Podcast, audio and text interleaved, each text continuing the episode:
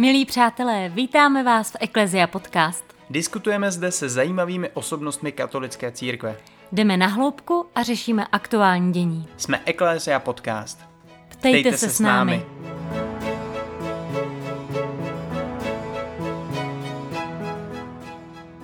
Tato epizoda s Karolínou a Markem. V dnešním rozhovoru si budeme povídat s panem Janem Gregorem. Jan vystudoval práva, nyní pracuje jako advokátní koncipient, ale to, proč jsme se ho pozvali, je, že je místo předsedou Aliance pro rodinu. Milí Jané, děkujeme, že jsi přijal pozvání do našeho podcastu. Dobrý den vám i posluchačům a děkuji za pozvání. Jak již jsme zmínili, jste předseda Aliance pro rodinu. Zároveň tam ale zaznělo, že jste tedy koncipientem, takže to není vaše hlavní zaměstnání. Není. Uhum. A kolik lidí si máme představit v té Alianci pro rodinu? Mhm. No, e, samozřejmě těch, kteří se tomu věnují trochu více, e, je málo. jako e, ostatně u všech projektů, které nejsou financovány z nějakých velkých zdrojů. My žijeme z podpory drobných dárců, tím pádem ten rozpočet je omezený ale myslím si, že máme našlápnuto v, k tomu natchnout eh, další, další lidi, další podporovatele, další spolupracovníky. Takže to, abych to nějakým způsobem přiblížil eh, posluchačům, jak to funguje, tak eh, Jana Jochová a já jsme tak jako ti centrální, ale ten tým je mnohem širší. Máme spolupracovníky, kteří k různým tématům nám pomáhají eh, s webem, s, s věcmi, které souvisí s tou, s tou činností, nebo třeba s nějakým segmentem, jo, třeba s nějakou právní oblastí a tak dále. Takže ten tým je jako širší. Jak dlouho už pro organizaci pracujete a co vás k ní přivedlo? Mm-hmm. No, s Aliancí pro rodinu jsem svoje jméno spojil vlastně od roku 2017, kdy jsem do Aliance pro rodinu vstoupil. Jak dlouho jako... už ta aliance působí? Uh, náš spolek uh, už působí od uh, druhé poloviny 90. let, takže už je to dlouhá historie. Mm-hmm. Původně se jmenoval Výbor na obranu rodičovských práv mm-hmm. a byl to vlastně takový náznak v, na Výbor na obranu nespravedlivě stíhaných. Byla to vlastně jako skupina rodičů, které zajímalo, co se děje ve škole a co vlastně jejich děti se učí v těch školách abych byl přesný. To téma samozřejmě rozrost, se rozrostlo, Právě i z toho důvodu jsme v roce 2017 změnili název na Alianci pro rodinu, protože už to téma nebylo jenom co se týče školství a vzdělávání, i když je to pořád jako velké téma, kterým se zabýváme celkem intenzivně, ale to téma je už mnohem širší. Je to podpora té rodiny založené na manželství. Zmínil jste, že eh, tady je to jedna z věcí, které děláte. Co jsou ty hlavní cíle vaší organizace? No, no naše hlavní cíle jsou, aby manželství eh, muže a ženy, nebo rodina založená na manželství, byla něco, co je fajn, co je, co je trendy, co je dobré. Protože eh, v dnešní době velmi často zaznívá, zaznívají vlastně ve spojení s tou eh, rodinou založenou na manželství argumenty, jako je domácí násilí, eh, sociální problém ale vůbec nezní to pozitivní, že například podle mnoha studií je to nejlepší prostředí pro výchovu dítěte, že v rodinách založených na manželství je mnohem menší pravděpodobnost, že dojde k eh, domácímu násilí. A všechny tyto pozitivní informace, které vlastně v tom éteru nejsou tak často slyšet, protože oni pozitivní informace se špatně prodávají. Ono, když eh, jako mluvíte neustále o nějakém konfliktu, tak samozřejmě to je věc, která se prodává mnohem lépe, než když řeknete, že vlastně eh, jako ta většina společnosti dělá dobře, když žije v tom manželství. Tyhle cíle, co jste zmínil, tak to jsou takové obecné. Máte nějaký hmatatelný, který si můžete pak očkrtnout, že jste ho splnili? No, eh, samozřejmě s tou naší činností souvisí především ta veřejná sféra. Nebojíme se toho říct, že lobujeme za manželství a za rodiny založené na manželství, protože prostě je považujeme za důležité, protože jsou založené na, na rozhodnutí, zodpovědném rozhodnutí dospělých lidí. A to je věc, kterou by stát měl nějakým způsobem zohledňovat, že pokud jsou ti lidé zodpovědní, což si myslím, že lidé, kteří se rozhodnou uzavřít manželství, takový jsou, protože to, to rozhodnutí není úplně jednoduché a v dnešní době dělat celoživotní rozhodnutí, které není vázáno na nějakou konkrétní časo, na ohraničené časové období, se dělá velmi těžko, nebo pro mladou generaci, myslím z mého pohledu, tak jak to vnímám, to není úplně jednoduché rozhodnutí a i proto by eh, ten stát měl nějakým způsobem trošku odlišit ty, kteří chtějí být zodpovědní. Slovo lobbying, které jste použili, spíše vnímáno negativně možná našimi posluchači. Mohl byste nějakým způsobem popsat, jak tedy pozitivně lobujete, jak se vlastně dá pozitivně lobovat a co to ve vašem případě znamená? Mm-hmm. Tak abych při, uvedl nějaký konkrétní příklad. V poslední době Ministerstvo práce a sociálních věcí je vlastně ministerstvo, které s tou rodinou má nejblíže, protože ta rodina politika je vlastně v, jejím, v její gesci. Tím pádem my to ministerstvo celkem podrobně sledujeme a jejich aktivity a e, v poslední době paní ministrně Maláčová přišla s agendou takzvaných mikrojeslí, které vlastně v tom mediálním prostoru trochu zapadly. A my jsme to téma zvedli e, z několika důvodů. První je ten, že ty mikrojesle, jenom abych vlastně uvedl, o co jde. Je to vlastně služba eh, institucionální péče o děti ve věku od 6 měsíců do 4 let. Vlastně měla by být poskytována, stát na ní má přispívat mm-hmm. nějakou částkou. Uvažuje se o 5 tisíc korun pro, na jedno dítě. Z našeho pohledu eh, je to problematické, protože hm, vlastně stát pozitivně motivuje tím, že finančně podpoří nějakou službu, aby ji vlastně jako lidé využívali. A není to postoj liberální, protože ti rodiče vlastně jsou zde finančně motivováni k nějakému jednání, k tomu, aby to dítě dali do těch jeslí a tím vlastně ekonomicky se jejich pozice zlepší, protože se oba mohou eh, vrátit dříve do práce.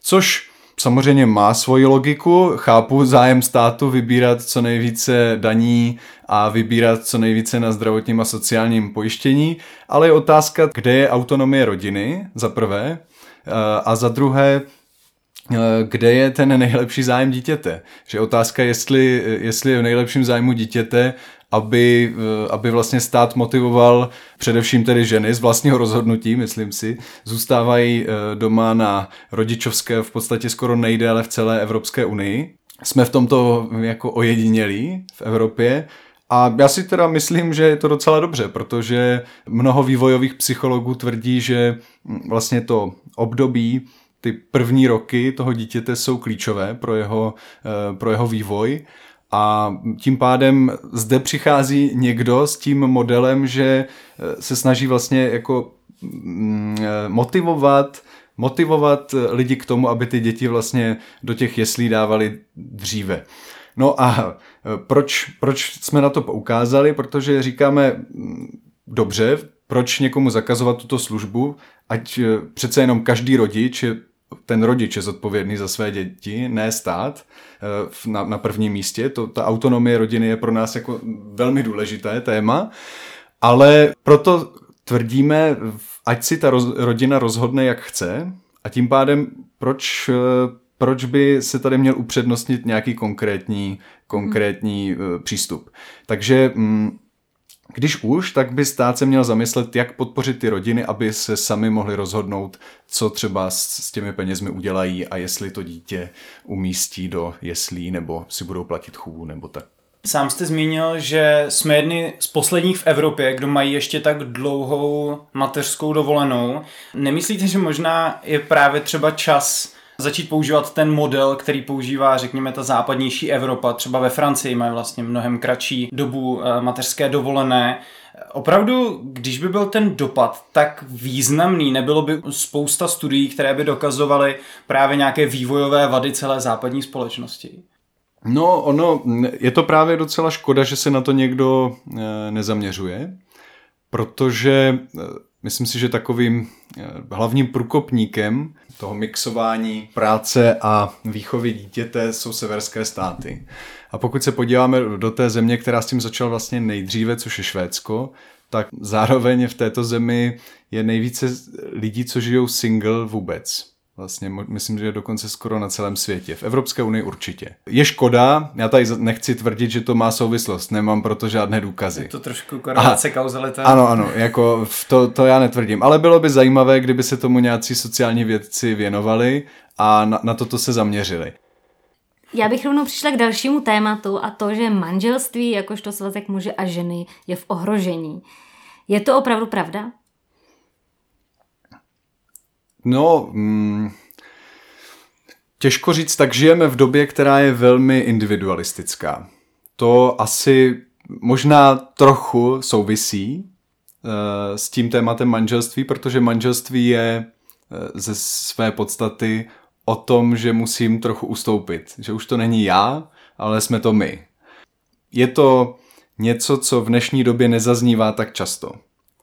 To mm, vycházení si vstříc, myslet na druhého, ale především také to, že je to nějaký závazek. Je to nějaký závazek, je to závazek na dlouhou dobu. Takže v ohrožení, to je otázka, když se podíváme na data, tak vlastně ten počet manželství roste což je pozitivní zpráva, o které zase není moc slyšet. A v, je to možná škoda, protože je vidět, že tohle třeba je pozitivní informace a je vidět, že lidé si uvědomují, že to manželství je důležité. No ale z toho to teda na krizi nevypadá. Z toho to na krizi nevypadá, a proč ještě se chci vrátit k tomu, že to vlastně není taková hrůza, eh, jak se dost často prezentuje, protože když se podíváme na to, eh, z historického pohledu, kolik lidí žilo v manželství v minulosti, před krátkým obdobím socialismu, kdy jsme se přiklonili k trošku jinému modelu, tak eh, vlastně v západní Evropě, kterou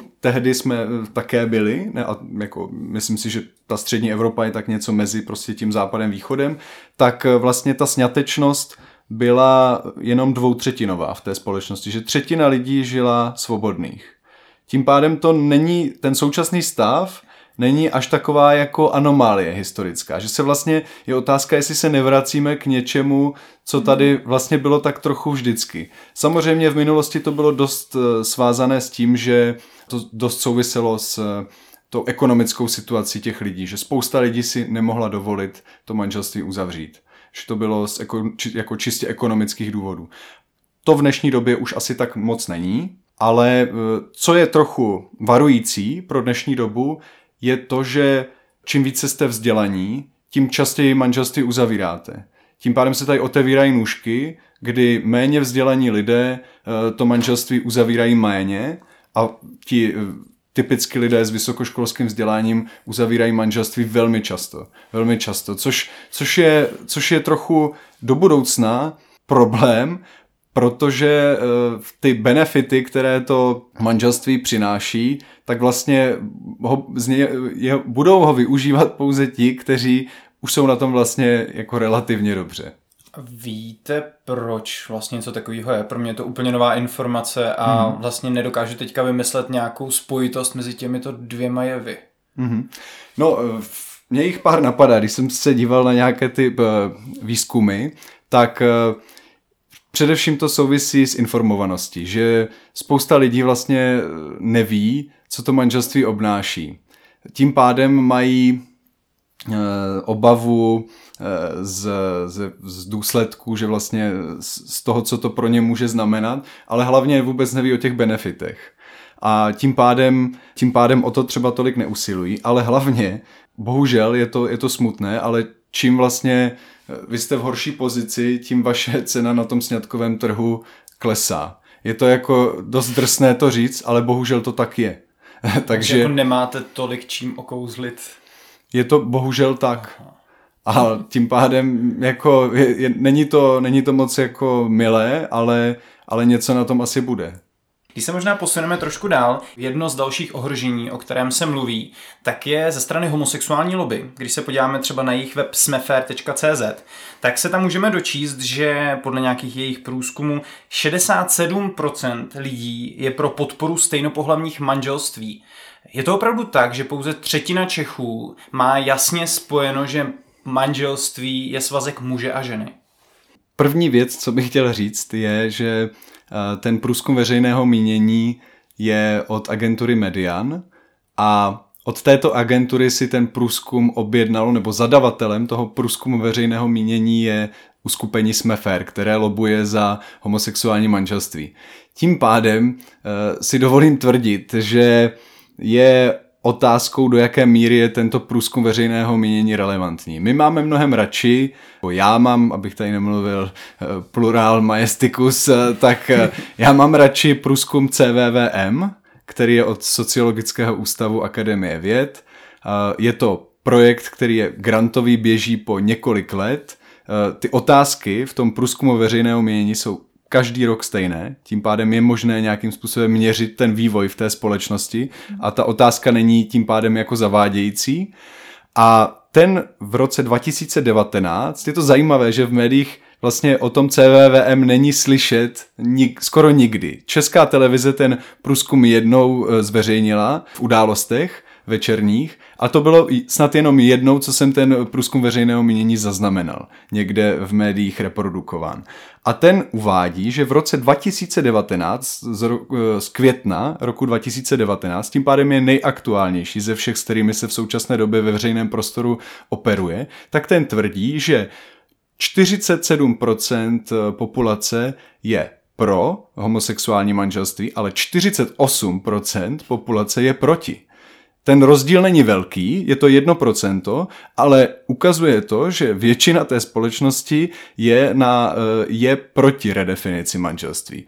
Což je zajímavé, protože pokud se podíváme na ty průzkumy veřejného mínění z předchozích let, tak ta tendence byla stoupající, pro podporu manželství pro homosexuály, ale od roku 2017 klesá. Myslím si, že v roce 2016 nebo 2017, teď se omlouvám, teď to přesně nevím z hlavy, ale byla 52%.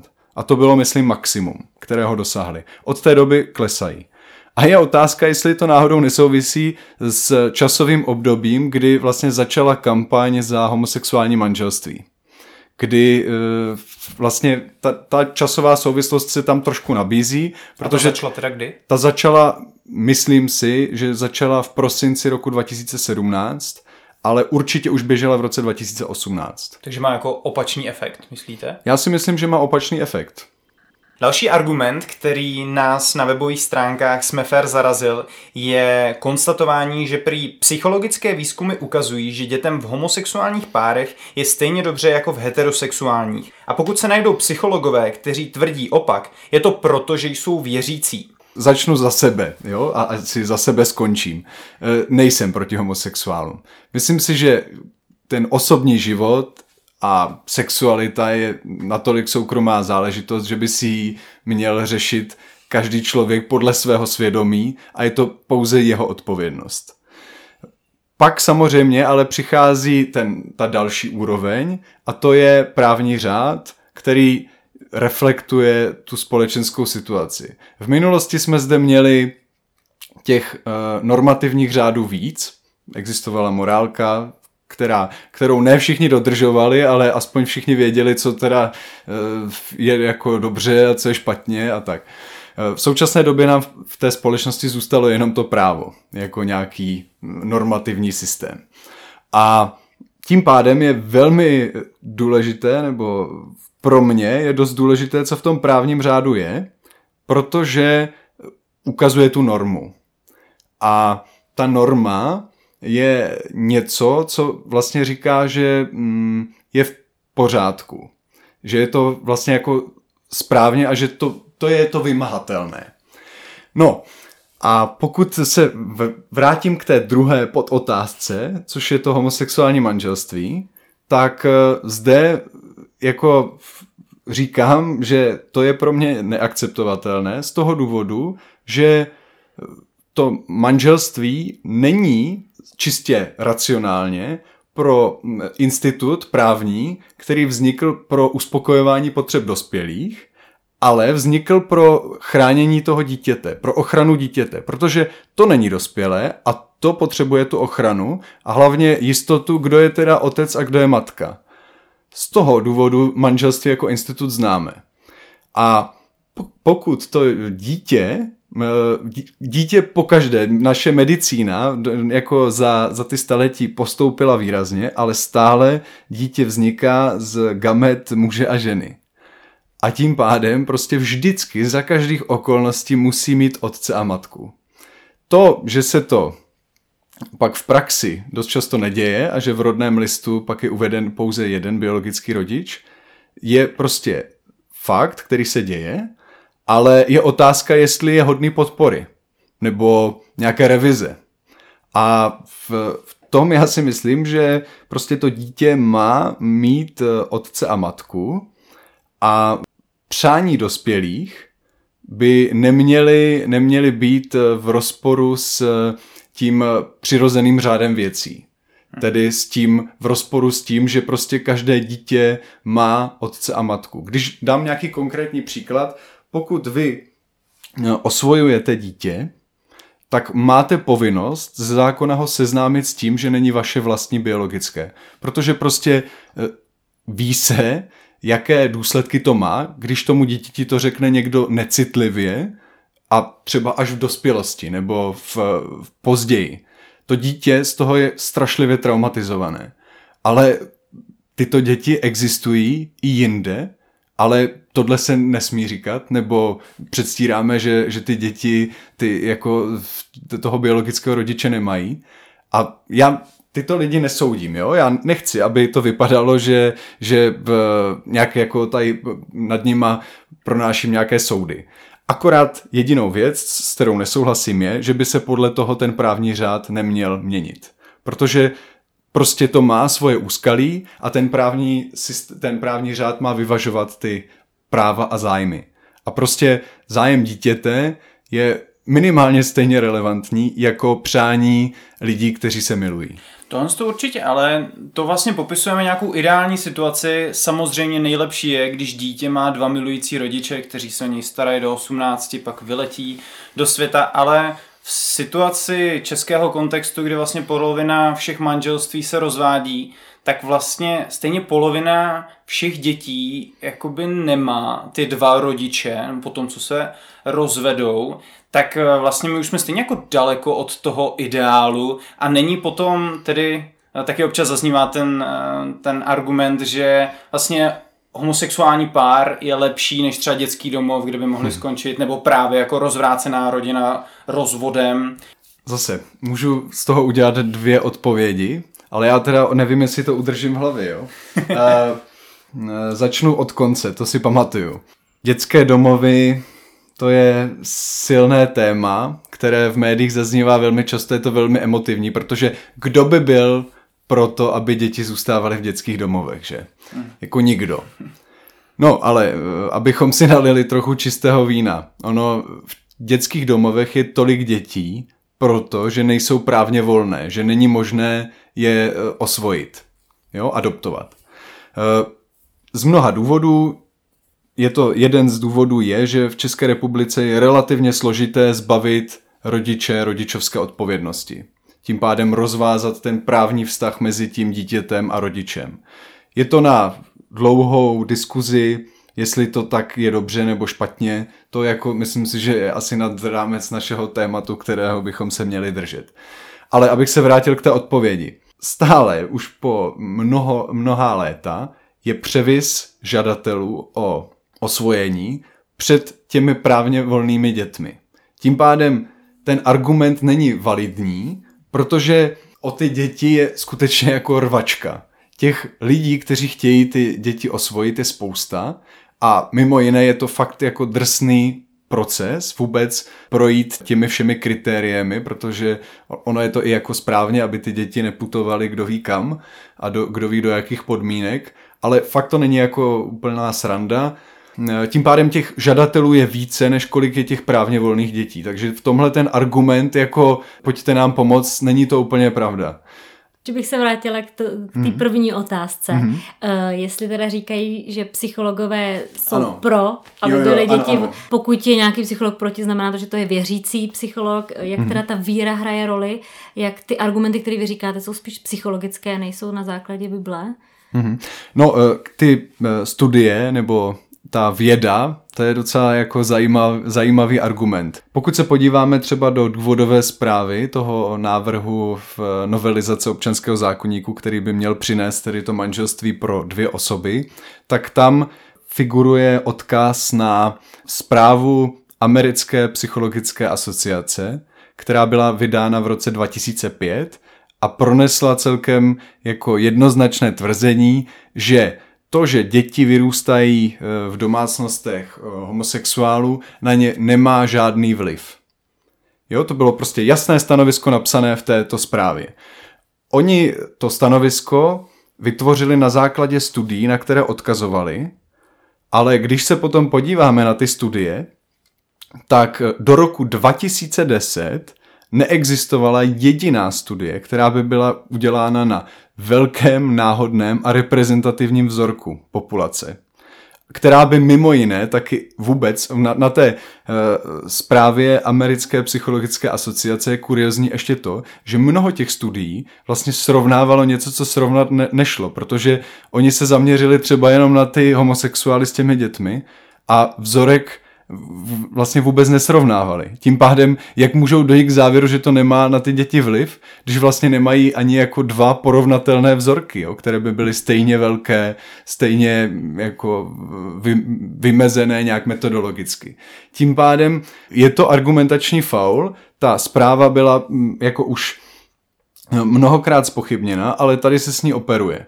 Jo, že nějaký, nějak, pár akademiků eh, se v České republice přidalo na stranu Smefer a jejich argumentace říkají, nemá to žádný vliv, ale zase na druhou stranu je potřeba říci, že existuje zde mnoho psychologů, mnoho akademiků, kteří tvrdí, že to má opačný, opačný jev. I ti, a co nejsou věřící. I ti, co nejsou věřící.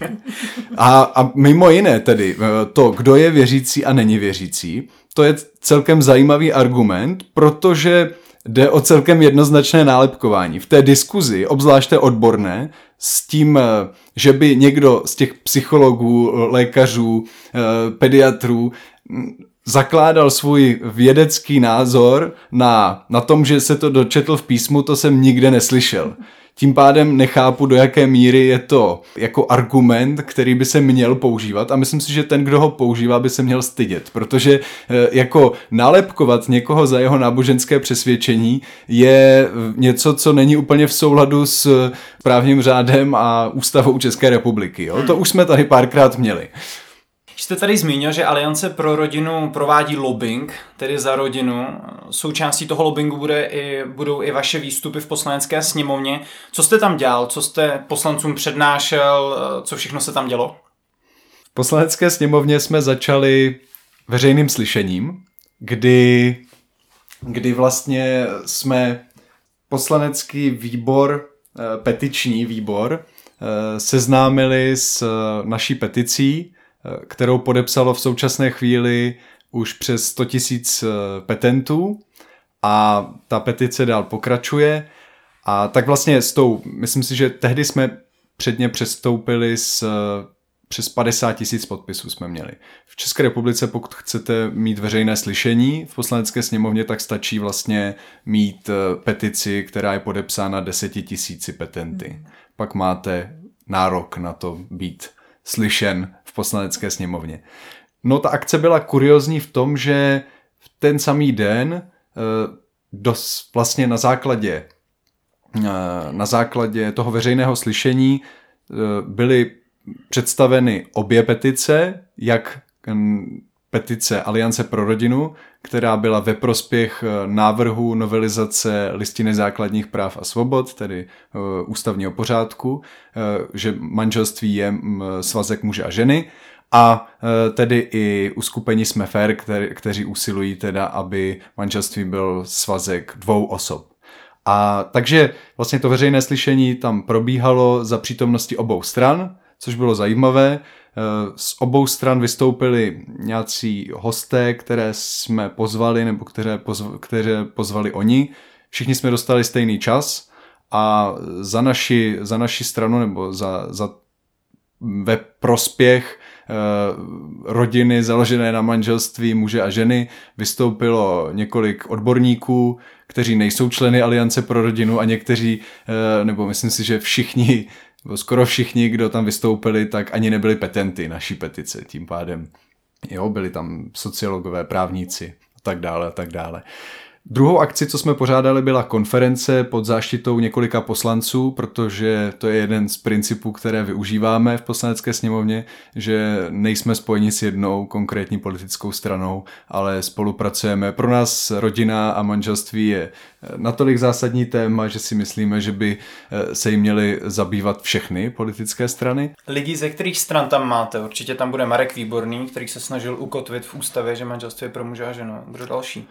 No, je právě zajímavé, že pod ten návrh, který hlavním předkladatelem byl on, ano, Marek Výborný, ale pod něj eh, se podepsalo mnoho poslanců napříč politickým spektrem. Eh, když to vemu hm, podle tak eh, velikosti stran, abych byl, abych nikomu ne, nepodkuřoval, tak jsou tam poslanci ANO, je tam poslanci, jsou tam poslanci ODS, poslanci vlastně všech, všech parlamentních stran, kromě Pirátů.